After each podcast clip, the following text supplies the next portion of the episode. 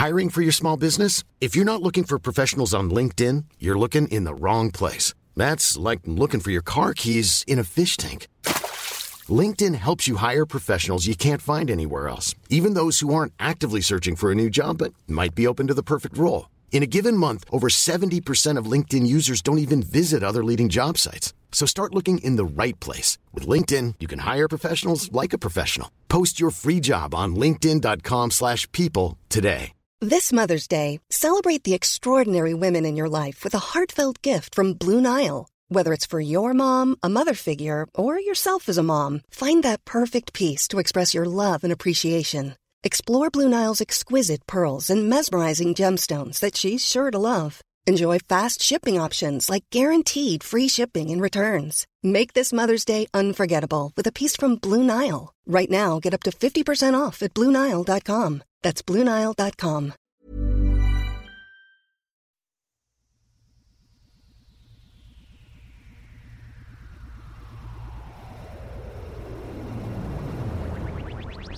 Napalm smells best in the evening. It's not worth believing what you heard.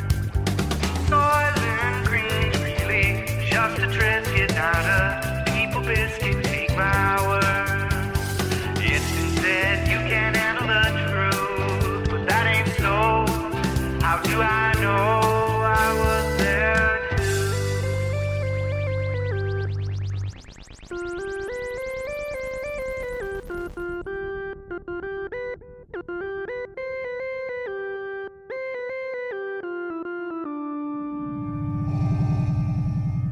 What is thy bidding, my master?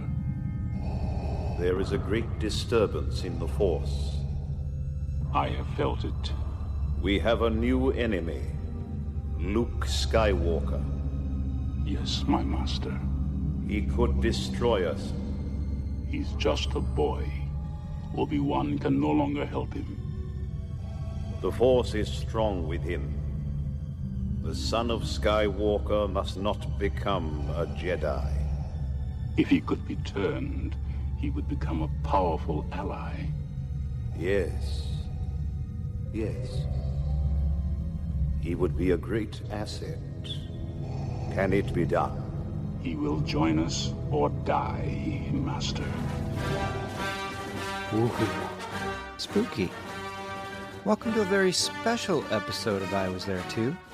Today's guest, the voice of the Emperor in the pre special edition Empire Strikes Back, Clive Revill. I'm Matt Gorley, and this is the show where I talk to people just like Clive that had some small but significant role in a great film. Today's episode started like any other, but then quickly became something a little more, or maybe less, but different for sure. First, because Clive was such a lovely gentleman, wonderfully out there. I'm not entirely sure how much he remembered about his experiences on the film, but it was super fun going on the journey with him, even if it was just for his first answer as to what director Irvin Kershner told him about the role. It's such a lovely, vague answer that might even get at the vagueness of the Emperor itself, even if that is just a happy accident. In some ways, it was like sitting across from a benevolent version of the Emperor himself. Something about it was so charming, but what I'd end up finding out is that between the vagaries and mixed memories of his answers and what I'd soon discover was a strange controversy of who, and indeed what, actually played the Emperor, this would be a very special episode, a mystery in some sense. Because let me explain to you the short history of this character. It didn't begin as the Emperor we all know from Return of the Jedi, so brilliantly played by Ian McDiarmid. It began as a hologram of a cloaked figure that was actually played by three entirely different beings. The reason I say beings is because it was voiced by a man, today's guest, Clive Revill, acted physically by a woman with some prosthetic facial appliances, and then had the superimposed eyes of a chimpanzee. Yes, that's correct. My first thought when booking Clive was that I'd try to at least track down the woman, Elaine Baker, credited with the role, and then do who knows what with some chimp segment where I no doubt would have used my cat as a stand in for the chimp.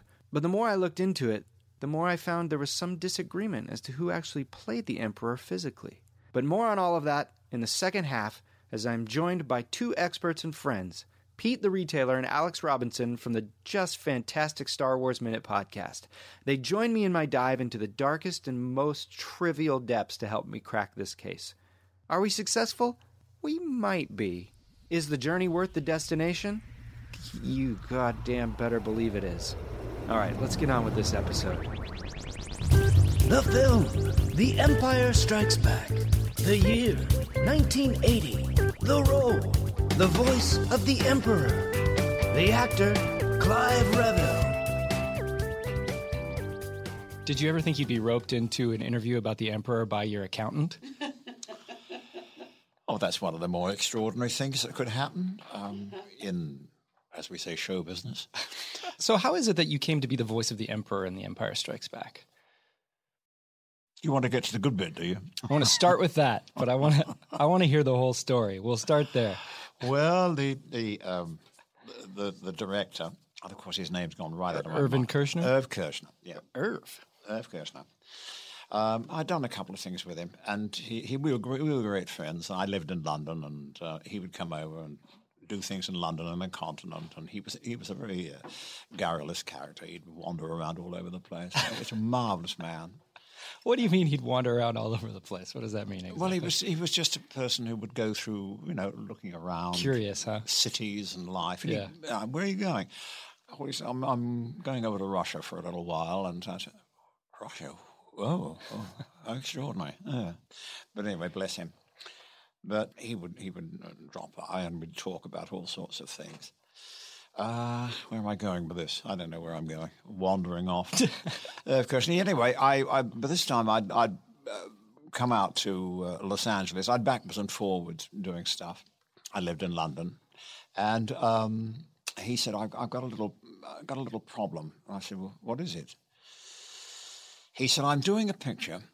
He said, "And it's coming up the home straight, and we're putting it all together." And he said, "I, I need a very, very special thing." I said, "Well, what is it?" And he said, uh, "I don't know. Have you seen the other films?" I said, "I don't go and see those films." I, anyway, so he said, "Well, I, here's the here's the copy." So he gave me this piece of paper, and I looked at it, and I said, uh, "Irv, did you bring me down for this?" and he said, "Yes." I said, well, well, he gave me a bit of the background. And he gave some more background, and more background. Do you remember what he told you? When he said, the character is perhaps not a person, but is a persona, hmm. a thing.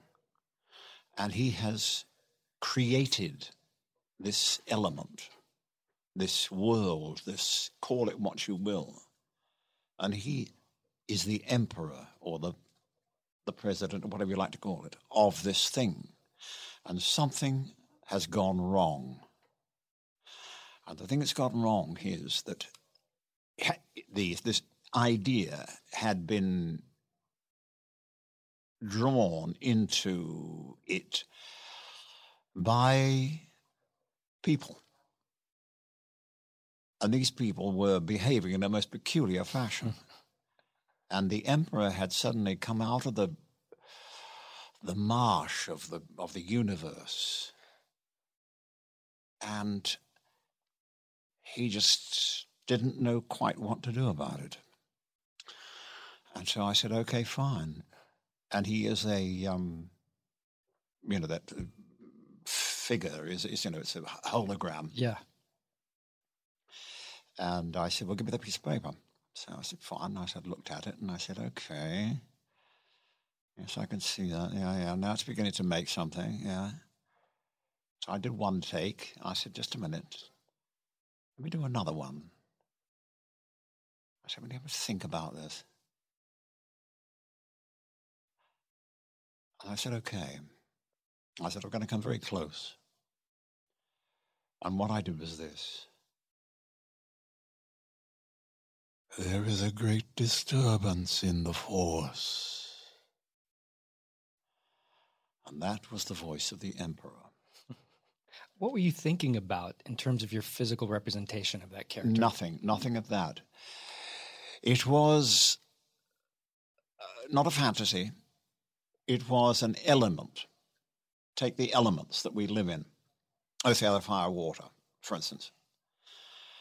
And this thing had created this, where, it was a universe within a universe, a world within a universe, who knows?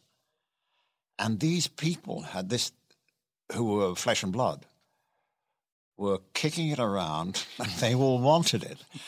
And the, he did not quite get it because he was in charge of this. It was not a figment of the imagination, it was a, a somewhat malleable fantasy of his. So when he said, There is a great disturbance in the force, and those seven or eight words were the voice of the emperor. And did they show you any kind of physical representation of what he would look like at that point? No, was it all the representation, the representation was somewhat shadowy, sort of mystical. Mm-hmm. It couldn't be like a human being, like we're sitting across this microphone now. It could be. Now we all had, we've all had dreams, right? Everybody had a dream. Some people have a had a a nightmare, which is you can't put any context It's just into it. abstract. It was abstract. Yeah. It came and went. And that is, in fact, what was used in The Empire Strikes Back.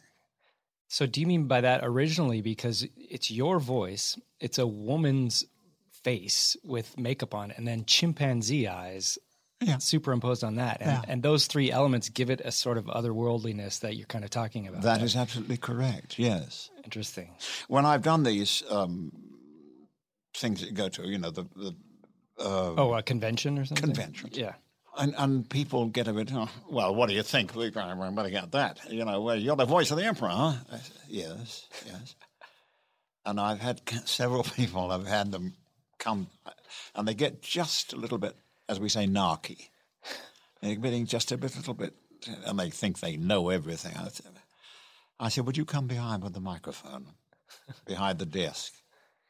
And I said, there it is. It's on paper. That's what the voice, the, the emperor looks like. Shadowy, shadowy, shadowy. And I said, I want you to just stand just across the microphone and close your eyes and think about, oh, yeah, all right. Oh, yeah, okay, fine. And I go to the microphone and I say, there is a great disturbance in the force.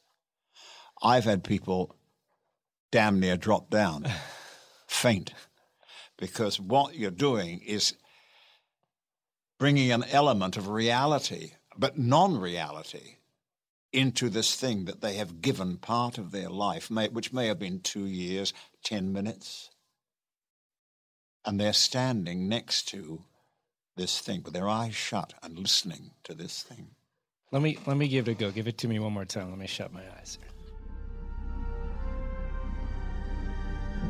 There is a great disturbance in the force.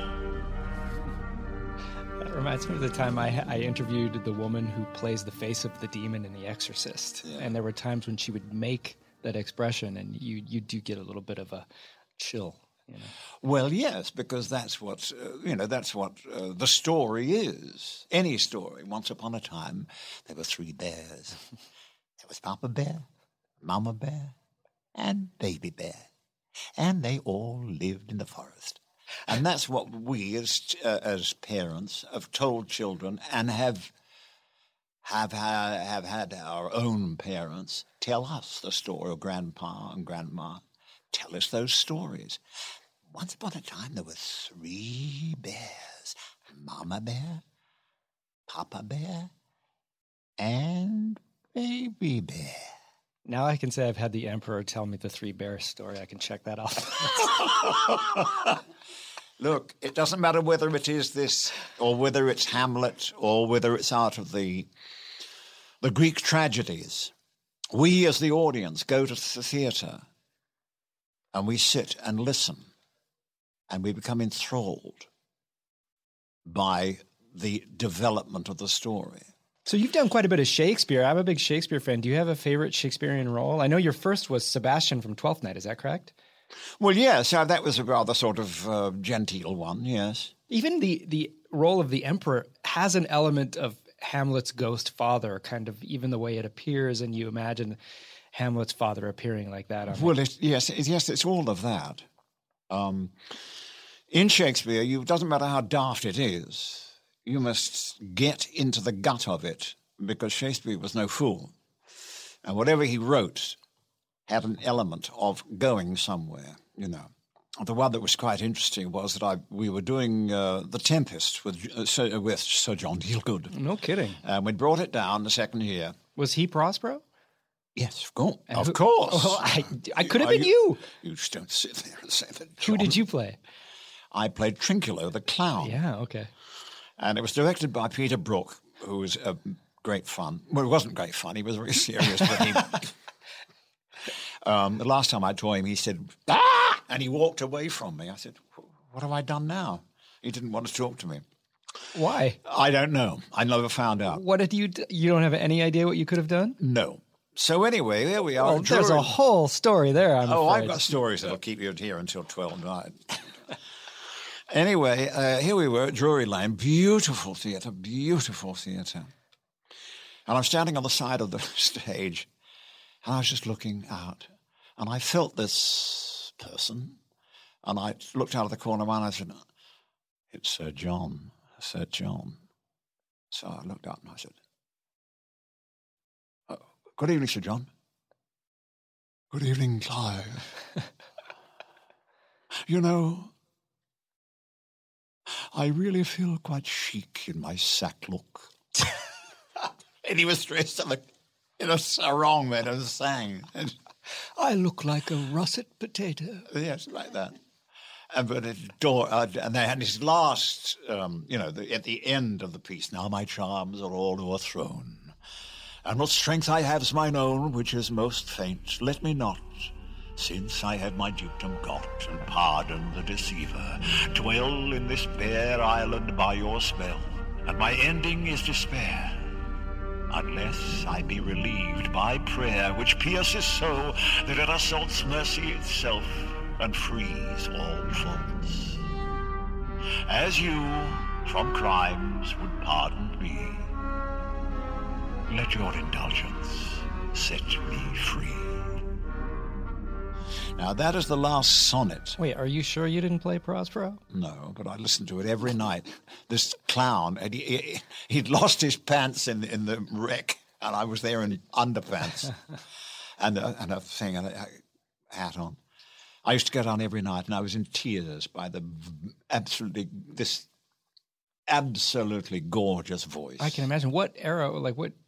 Uh, it was uh, it was probably in the late uh, forties, four four forties, or something like Wow, that. you guys were just all young bucks up there. huh? Oh yes, and Patrick Wymark, who was a great friend of mine, he was being the other clown. Um, and I came in one day, and there was a uh, fellow at the stage door. He said, "Oh, Mr. Merrill," he said. Uh, Mr. Merrill, he said, "Oh, I've got something here for you. Oh, I said, thank you very much. I took an envelope. No. Anyway, I thought I'd stick it somewhere. I don't know, some dick, dicky he wants something. and uh, anyway, I went home that night and I opened it up and I still got it. And the element of it was Dear Clive, the role of Trinculo is the one I've always wanted to play. and it went on and on and on and on. Saw the performance the other night. It was just absolutely magnificent. Thank you. I no longer wish to play it. Signed, Alec Guinness. How about that? So that was that. Uh, um, I'm going to bring it a little bit full circle. Did you ever end up seeing the footage of you as the emperor? no, I never did. Really? Well, footage. Yeah, the uh, the finished product of you. No, I never did. I never did. Would you care to watch it When? right now? Oh, I've, I've seen it. Yeah. Oh, you've seen it. Hmm, And what were your thoughts of it? Did when you saw what it looked like? What what did you think? Well, it was exactly what they wanted. And that was um, the director. Yeah, that is what I want. You see it, you don't see it. It's there, it's there, it's there. You know. And was there ever any discussion of you playing the role in the third movie, the one that followed No. that? No. No. Would you like to have, do you think? I, to, be, to be perfectly honest, I don't know. That was the beginning of this incredible metamorphosis of this idea. There is a great disturbance in the force, and then they went through all the business of um, trying to trash everything and each other on the surface of this little planet called Earth, or somewhere. but there was the, the line, the line of action through it. Um, I could easily see you playing the part, your theatricality and uh, Uh, yes, but the point is, you say theatricality, but you could say, I am the emperor. You do what I tell you. Then you could come and say, I am the Emperor. You do what I tell you. You know, it's funny when you do those two renditions. The first one is the one that they ended up going with. I don't know if they had chosen your takes or you were aware of that, but in the film, it has that deeper timbre to the voice like Oh, that. yes, yeah. yes, yes, yes. Interesting. I mean, I think I did it when with uh, Kershner, uh, when I was stood there in, in the mic on Wilshire Boulevard in this little recording studio, and I did it about three or four times. And when I finally got, it's not a question of any sort of. There is a great disturbance in the force. That's it. No, Okay, maybe not. it can't be that. It must because he. I, I think I gave him about four or five of these, and I said, no, it must be that amorphous creature that you see on the screen, Yeah. and so it must be. There is a great disturbance in the force. And yet they went with the Yeah. former. Yeah. Interesting. Wow. Well, you, you never can tell, huh? Uh, well, it's their it's their stuff, you know. Yeah. And so, uh, what are you up to now? Do you have anything that you're working on that you can tell us about? No, no, as we say in show business, I've hung up my tits. Well, I do want to thank Leanne. Leanne, now you're Clive's accountant, is that correct? Right. And are you a listener to the podcast? Yeah, That's yeah. fantastic. And every every week I would hear you say, "If you can connect us with somebody," and I would say, "Darn it, I wish I knew somebody." And then one day I just suddenly realized, "Oh my gosh, Clive has done so many different things." I do the Emperor's books. exactly. Which it's got, yeah, that's. I mean, there's got to be some crooked dealings going on there if you're Oh, running I'm not the. allowed to say. Uh, well, I thank you very much for making this happen, Clive. You've been so you. wonderful to talk Before we go, Uh-oh. I told you about this. Um, I just came back from Europe. I, I had a, a call from a gentleman who's a, a writer and um, director of a film. It was having, happening in Hungary. And I thought, oh, I've been to Hungary, yes. Yeah, I went there for a picture. I love it because the Danube runs right through the center of the city. It's a very romantic place. And I thought, oh, it'd be a nice trip to go over there. And uh, so, where am I going with this? What's what's the project? Tell him about the project that you were out there. doing. Yeah, it's gone right out of my mind. Oh, it's it's it's um, it's a Spanish film, and it's called the um, Queen of Spain. yeah La, Re- La Reina de España. So you haven't exactly hung up your tits. No, no, no, no. I haven't because in a film, of course, you you know can you know it's there. It's uh, you know. I don't think I could do anything without a lot of chatting. Yeah. Because my memory, as you can probably guess so far, is not top drawer at the moment. You know, because I'm really quite old. You see. But I've had a wonderful time talking to you. No, it's been great fun. Thank you so much. And thank you to all those wonderful people out there. Well, there you have it from the Emperor himself. Thank you, Leanne, so much for setting this up. I'm not entirely sure how much information we ended up with, or even how accurate that was, but I wouldn't change a thing. That's actually half the interview that we did. He had so many wonderful stories about other things. I may at some point put up the full interview, but in the interest of the Star Wars elements of this podcast, I cut it down a bit. And we even had another Shakespearean soliloquy. That's two for this program now. The first by Peter Jason. Check out that episode. But like I said in the intro, this interview led me on a trail and a mystery and a conspiracy that continues to this day and maybe beyond this episode. We know Clive Revill was the voice of the Emperor. We know a chimpanzee played the eyes, and we know that a woman named Elaine Baker is credited as playing the body of the Emperor. She's the ex wife of the special effects master Rick Baker. But did she really? I'll explain why that's still a question after these messages when the boys from the Star Wars Minute podcast join me to figure out who dat Emperor? That's a new segment I'm calling Who Dat Emperor. We'll be right back. Joining me now for a segment I would like to call Was I There Too? Pete the Retailer and Alex Robinson from the excellent Star Wars Minute podcast. They are here as basically expert witnesses. I flatter myself to say that I would be like a mm, maybe a Kit Fisto Jedi level Star Wars nerd, though the fact that I just referenced Kit Fisto makes me more of a Mace Windu level Jedi. My point is, these guys are Yoda level Star Wars experts, and I am happy to have them here today. Hello, Alex and Pete.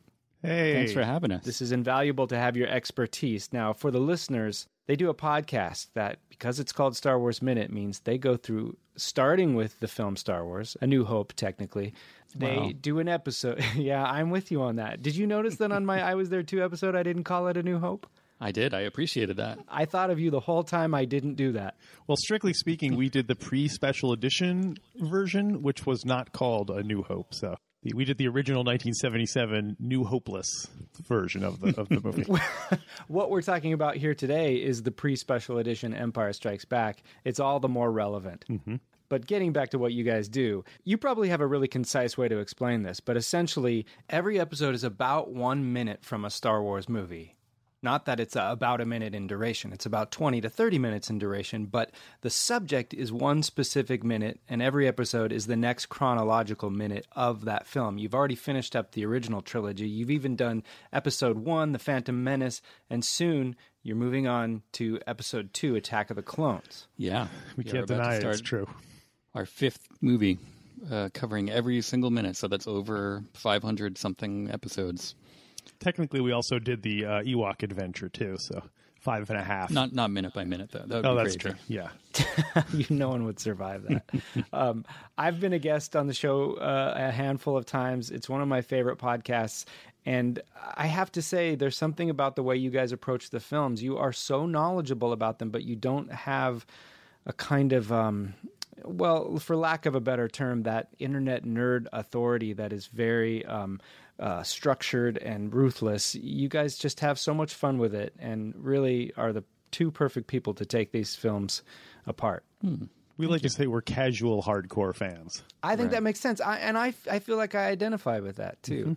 Okay. Well, now that we got that out of the way, Now that you've established our credentials, which I would have had to do, I'm going to treat this like a court case because I need to uh, prove to the listeners your bona fides, and we're going to cover something very controversial and very heavy here today, and that is who physically played the Emperor in the pre special edition Empire Strikes Back. Now, I've explained this already, but it was really played by three entities. The voice by this episode's guest, Clive Revill.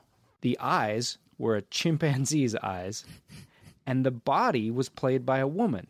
Now, technically, the actress on record for this role is Elaine Baker, whom was credited with the Emperor on IMDb, but with an uncredited, in parentheses, credit. Does that make sense? Good. But when I say on record, she's also listed in J.W. Rinzler's The Making of Empire Strikes Back book, which is really the official archive and record of this film, as being the person who played the Emperor in this movie. So, I will read first an excerpt from the book, The Making of the Empire Strikes Back. Exhibit 1 Let's have some fun.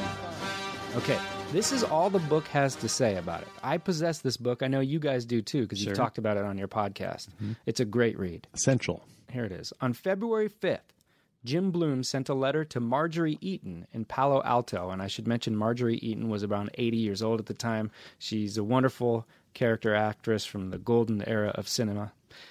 In it was enclosed a sheet with the five lines of dialogue you will need to know for your lip syncing. We intend to photograph you sometime between Monday, February 18th and Friday, February 22nd. Originally scheduled for November, Eaton was filmed at ILM as the Emperor, Though her test didn't prove satisfactory, she was replaced by Elaine Baker in makeup with the Emperor's voice later supplied by actor Clive Revill. So Elaine Baker is the wife of special effects master Rick Baker.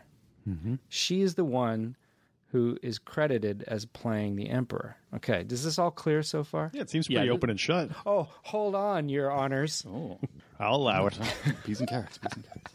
Uh, I will now refer you to two independent sources. A Tumblr blog, I know that doesn't carry a ton of weight, called Making Sense of Star Wars. Let me just read to you from this. Exhibit 2 The Emperor is who? Prior to beginning Return of the Jedi, George Lucas had said very little about the character to his collaborators. This is about the Emperor. When it came time to actually film a scene with the Emperor in 79, makeup and effects artists placed some thickly wrinkled prosthetics around veteran character actor and shockingly brilliant painter Marjorie Eaton's eyes and forehead. The end result wasn't creepy enough, so camera trickery was employed to superimpose a chimpanzee's eyes over Miss Eaton's. Finally, the sonorous voice of Shakespearean actor Clive Revill was added. The end result was otherworldly. So now there's no official source or citation for that. That's just to bolster my case here. But there's more. Exhibit 3 Was the Emperor Marjorie? These are good. From the message boards from the Force.net, it says there is something very unsettling and frankly scary about the original Emperor. A lot was about the mystery. Clive Revill did the voice, but for three decades, the actor was only known as an unknown woman with heavy prosthetics and superimposed chimpanzee eyes. It looked like we got an answer in the making of The Empire Strikes Back by J.W. Rinzler. Elaine Baker was named as the mystery actor. This, however, turned out to be the result of faulty research. The book almost got it right. It made a brief mention of veteran actor Marjorie Eaton testing for the role, but ultimately being switched out with Baker. As it turns out, no one can back up the book's account, including Rick Baker, though Baker, John Berg, and Jim Bloom have debunked the myth and correctly identified Eaton. This information has come to light thanks to Don Bies. So, as it turns out, this is the face of the Emperor, and it's, um, I will refer you to. Exhibit 4. Please hold the door. So, this is a photo of what looks to be Marjorie Eaton in some kind of antebellum film costume. Now, from the same blog. Unfortunately, Eaton passed away in 1986. She had already had a long career in film before being cast as the Emperor at the age of 79. In comparison to the young Elaine Baker, it's very easy to see Eaton's features even beneath the makeup. Here's the problem Elaine Baker is credited with this role. I can't find a definitive picture of her. I tried to track her down. I even looked at what I found to be a trail from Rick Baker and Elaine Baker to their children on Twitter, one of whom my engineer Sam and I were trying to figure this out, thought was this girl that you've actually seen in commercials before. And I tracked her down, and she had nothing to do with their family whatsoever. Oh. so this whole thing has put me on a weird wild goose chase. But what I'm going to have you guys do is take a look at some of these specific pictures and try to give your assessment as to whether the woman actually in the final film is the younger Elaine Baker as credited or the older character actress at the time, Marjorie Eaton. Pete and Alex, please weigh in. Yeah, I mean, it seems like all of this definitely happened, and it's just about what made it up onto the screen, right? That seems to be the the. I don't think anybody's arguing that, right? That Elaine Baker at some point was filmed with this. It seems Emperor like it. get up, and yeah, and um, I forgot. Marjorie Eaton was also filmed with this Emperor makeup and the chimp. And I was I reading somewhere that there was a cat involved too. There is, and there's a picture of that Oh, yeah. on the episode page. So they they tried a cat for the eyes, which was a Siamese cat, beautiful blue-eyed cat, a chimpanzee, and also an accountant for Lucasfilm. and you can see a photo of that on the webpage as well. And the three of them are in a row. The coldest eyes of all. The accountant. I know the the chimp. You can see they're kind of bribing him with raisins, so that makes more sense. But I don't know what a cat would sit still for like that. I'm going to send you another picture of Marjorie Eaton, as well as what looks to be a picture of her in the makeup fully. But again, this could just be a still from the makeup test, so it's not definitive proof. Because really, all you can go off of is the chin. Yeah, Yeah, a little bit of nose, a little bit of chin, like the lips, maybe. Although, you know, the nose to me doesn't strike me as a prosthetic nose. And when you look at Marjorie Eaton's nose, it's very similar to that. I just wish we had a picture of Elaine Baker. I should also mention that I found an Elaine Baker, who's an author and seemed to have done some kind of makeup work. And I contacted her, and she was just the sweetest woman and was just so effusive in how much she wanted to say it wasn't her, but good luck. I wish she had tried to fake it. You know, she's like, "Yeah, that was me. I was in the Star Wars," and then you interview her, and it clearly was. Now I see. I'm I'm doing my own googling in the background here, and yeah, here's a picture of Rick and Elaine Baker together with kind of one of the one of the Star Wars the Cantina aliens. Oh, send that to me. I want to see what she looks like. She looks a little like her features look a little soft, maybe for for the Emperor.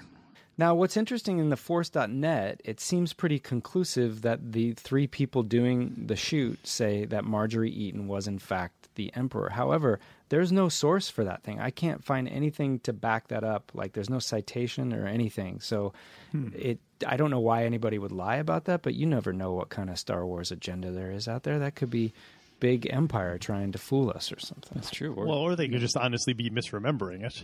You know? Yeah, that's true. Or just the the internet. You know that that guy was famous on his message board for a day. That's true. So Yeah, that goes a long way. Now there is someone that could, I think, definitively answer this for us, and that's Elaine Baker. But I just couldn't track her down. I will also mention that I I put some time into it, but I'm not a private investigator, nor do I have the real burning desire to actually devote so much time and energy to this. Yeah, it it, it seems like they're not. Uh, they're no longer together either. So that Yeah. might not be like, hey, let's talk about your that guy that you divorced thirty Right. years ago. Yeah, I didn't want to bring up any old wounds.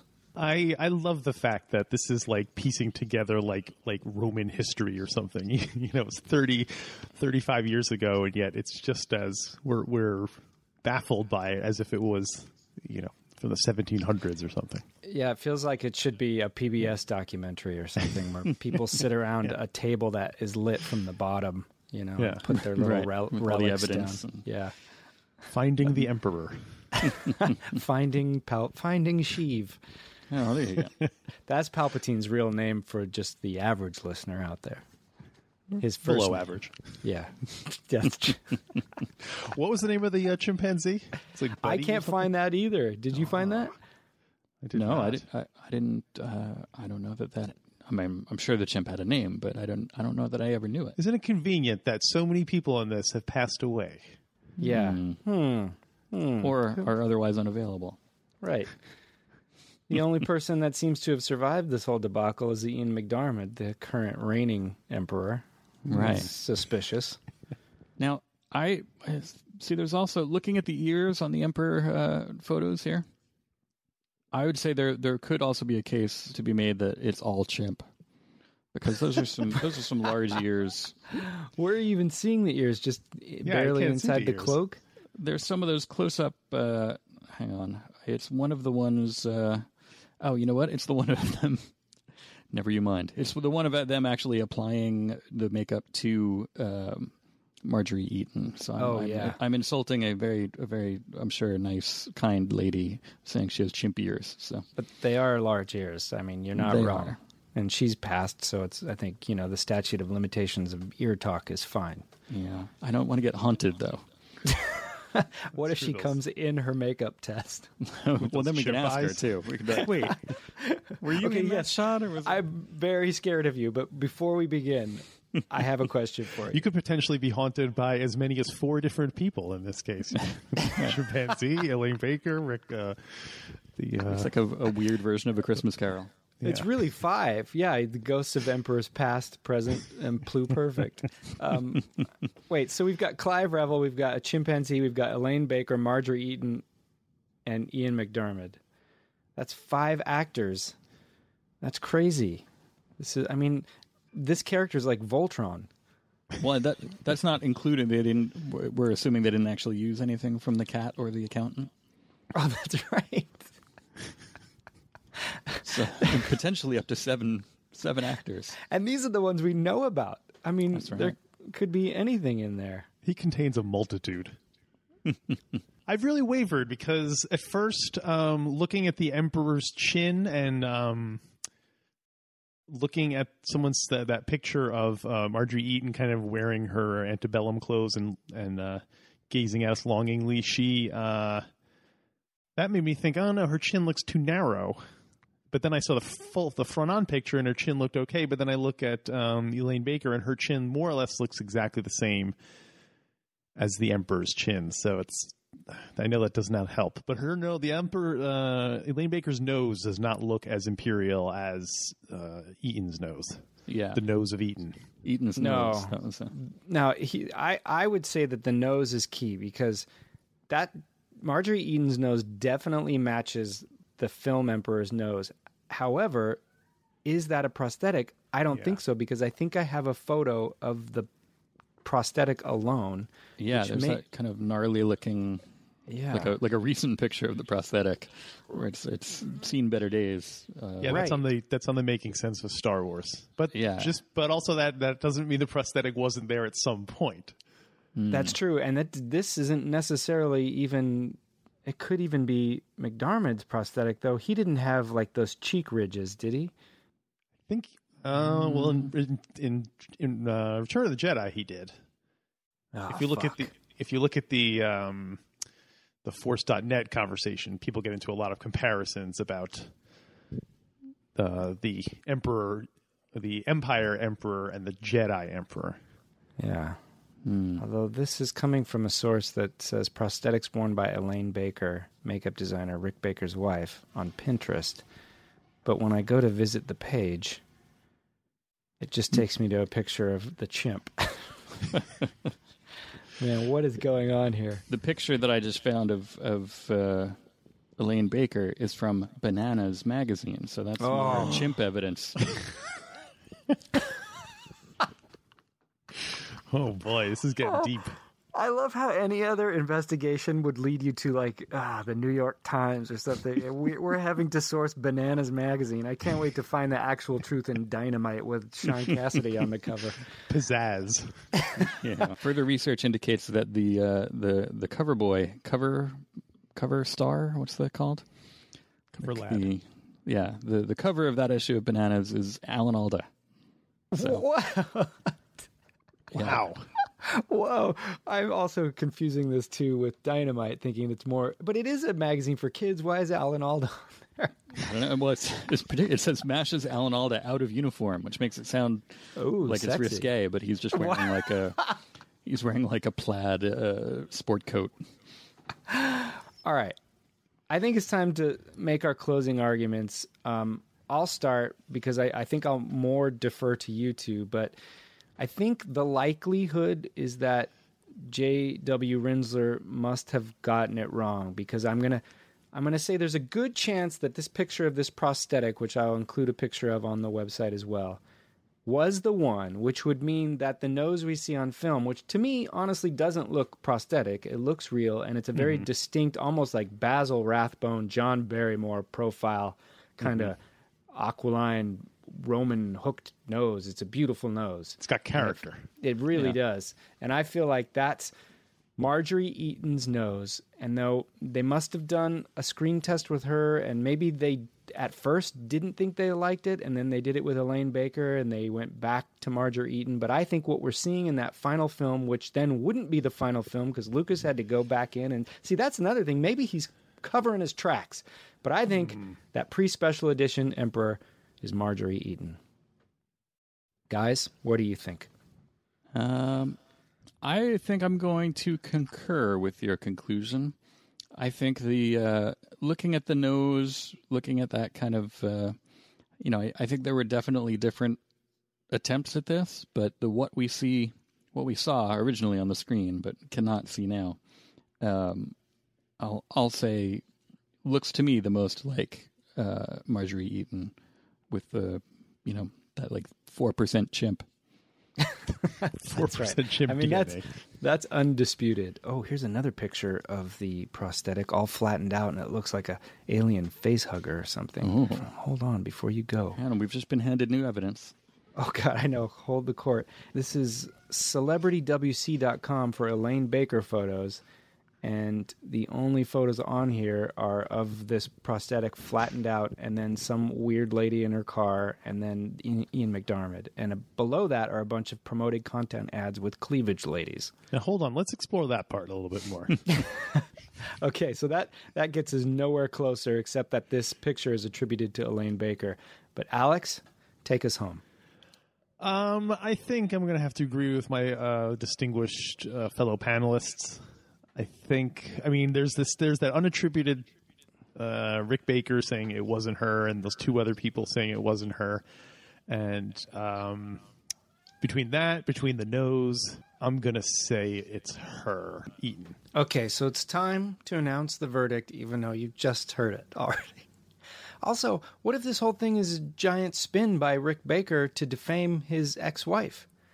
I'm not even going to enter that into evidence. That's hearsay. The verdict is. Marjorie Eaton.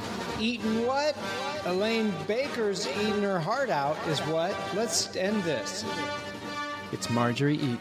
We have a unanimous triumvirate here. Three people that are completely in the tank for Big Eaton. And we don't think that's right. It's a quorum. Um, that's just our expert opinion. This is not definitive proof. That proof might still be out there. Here's what I want you, the listener, to do. If you know definitively, if you have a way you can get in touch with Elaine Baker, Rick Baker, the other two guys that were there, I don't want to look up their names right now. The chimp. The chimp, yeah. Then, and only then, email me at I was there too pod at gmail.com. But if you'd just like to weigh the evidence yourself, go to this episode's webpage on earwolf.com. And from there, you can also go to the forum and you can post your vote on there. And I will announce those listener results on the next episode. So that will be the official poll. Again, look at all the exhibits, links to the discussion boards, the photos, consider the evidence we presented here today, and then voice your opinion as a post in the I Was There Too forum at earwolf.com. I'll start a thread. And then we'll see what we find out there. But I think there you have it. This is a good start. We've heard from the experts, Alex and Pete. Your opinion has been invaluable. Thank you guys. Well, it's been a pleasure. Thanks for including us. What do we know about Attack of the Clones Minute? When is that going to start? Is there anything you can tell us? Uh, it'll be soon. Before the end of the year, which is only, what, like A few weeks away. 67 days away. So sometime Yeah. before then. I guess we should mention that on December 16th, uh, Pete and I are going to be doing a live show at Nerd Melt in Los Angeles, and we're going to be joined by Matt Gorley. Hey, that's me. Yeah, I Oh. hope you I hope you knew that ahead of time, but uh, in any case, I wasn't case, you sure are if it was if it was the same guy or not, but I guess it is the same Matt Gorley. As I say, we weren't sure if it was Matt Gorley or Marjorie Eaton. We're not Oh. sure. Hopefully, that'll get to the bottom of it. But yes, Well, uh, If ever that was a tease. Uh, some other guests lined up. We have Paul Rust confirmed. TV's Paul Rust will be joining us, and hopefully, uh, maybe one or two other special surprise guests. So, uh, Yeah. Now, and can we talk about what the subject of this show is? yeah, I guess we I- can do that. I I don't see why not. I think the you know people always uh, we've got mixed messages on whether or not people hate it when we talk about the toys. Um, but I think we're just going to devote this whole live show to talking about Star Wars toys and which ones were our favorites and and what we liked and ones we had and try not to make it too just kind of uh, you know like the Chris Farley show where we're just like oh yeah Lobot was cool. But Well, uh, I'll tell you what, I was just clearing out my garage and I found two huge plastic containers of all my original Star Wars toys. I'm going to bring them to the show that night Oh, and we can have visual aids. Wow, that's awesome. Maybe we should have a um, like a, uh, a brackets thing, not a Lee brackets thing, but uh, just a brackets where we determine what the best Star Wars toy is. Oh, yeah, I'm in. Hmm, all right, hmm. well, I'll start. I'm very excited about that. So, December 16th, and we should mention too that that's the day that Rogue One comes out, but it also comes out the Thursday night before. So, all you real Star Wars heads out there will see it then, and then come to this show, and then go see it again. Yeah. Wait, our show again or the Rogue One again? Yeah, we might have to do an encore. we might. We never know. All right. Thank you guys so much for joining me and getting us, I think, closer to the truth. And before this conversation, I was lost. I was lost. I was floating through the outer rim territories. And now you brought me closer to Coruscant. Wow, that is some nerdy stuff right there. I think closer to Coruscant was that soft jazz album. Thank you guys. I'll talk to you soon. Thank Thanks, you. Matt. Well, there you have it. It's absolutely decided by us. Once again, you can go to this episode's webpage, follow the path to the forum, and post your vote on who you think played the Emperor. And if you do have concrete, and I'm talking concrete information, email me at I was there 2 pod at gmail.com. That's also the email address you can use if you can connect me to a guest that might be right for this show. Otherwise, follow me on Twitter at Matt Gorley, Instagram at Matt Gorley, Letterboxd at Matt Gorley. I'm also on Twitter as at I was there too. Well, we're two thirds of the way through our Star Wars original trilogy spectacular, and though this one took a strange procedural turn, we'll be back with an I Was There Too on Return of the Jedi in the old familiar format. And now, just like last episode, and like the episode after this, we're going to go out on a classic superego sketch. This time, it's the Brown Snowspeeder Squadron from today's film, The Empire Strikes Back. Enjoy. Echo Station 3TA. We. All right, Brown Squadron, check in. Brown 9 standing by. Brown 8, standing by. This is Brown 3. All right, Brown 2 standing by, but if you guys, I swear, I take this job pretty seriously. Okay, I can hear you guys laughing. It's a rebellion assigned call number, all right? I honestly think we're gonna die today, but I can't stop laughing. Uh-oh, look out, guys. It's one of those, uh, camel-y things? Elephant?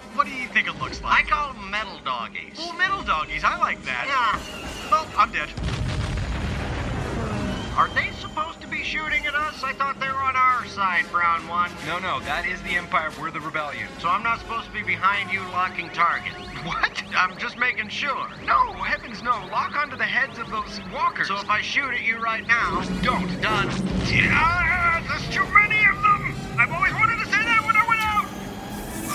I have not yet exploded, so I'm going to continue to talk in this sort of intonation. Oh, she's gonna blow! I just hit your wing. Oh, yeah.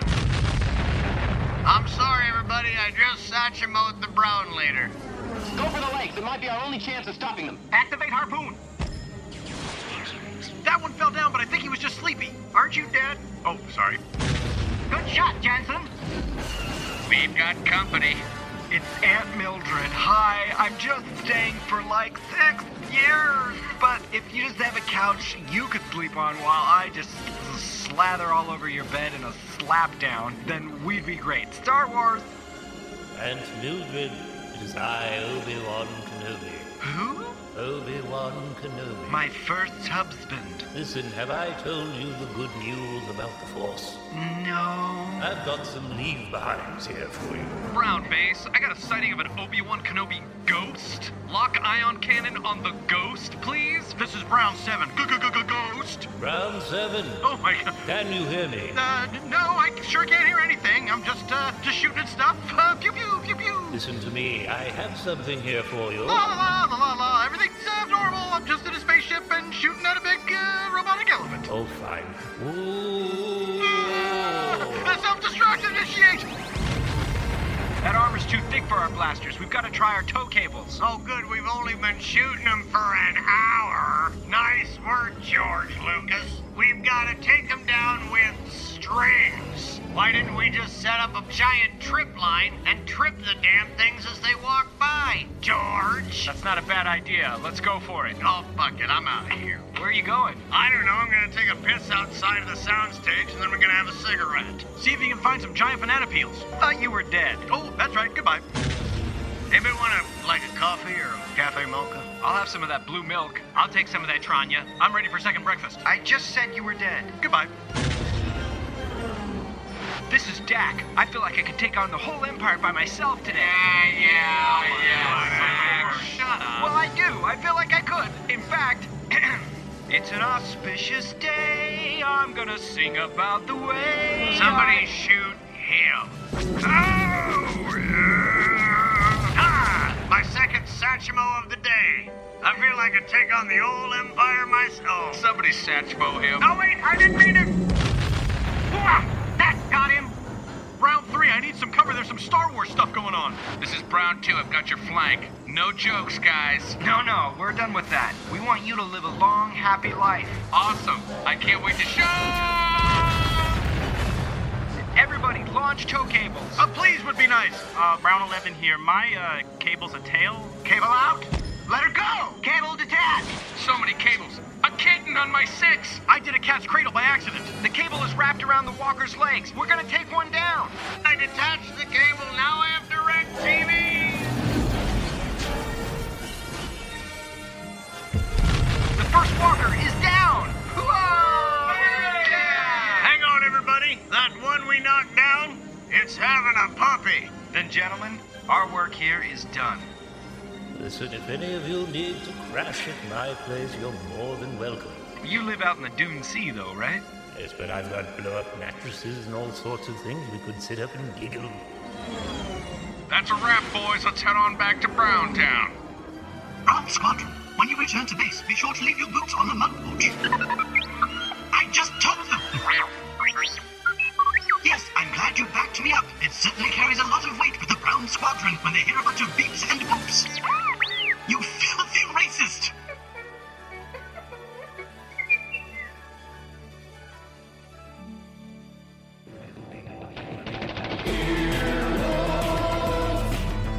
This has been an Earwolf production, executive produced by Scott Aukerman, Adam Sachs, and Chris Bannon. For more information and content, visit earwolf.com.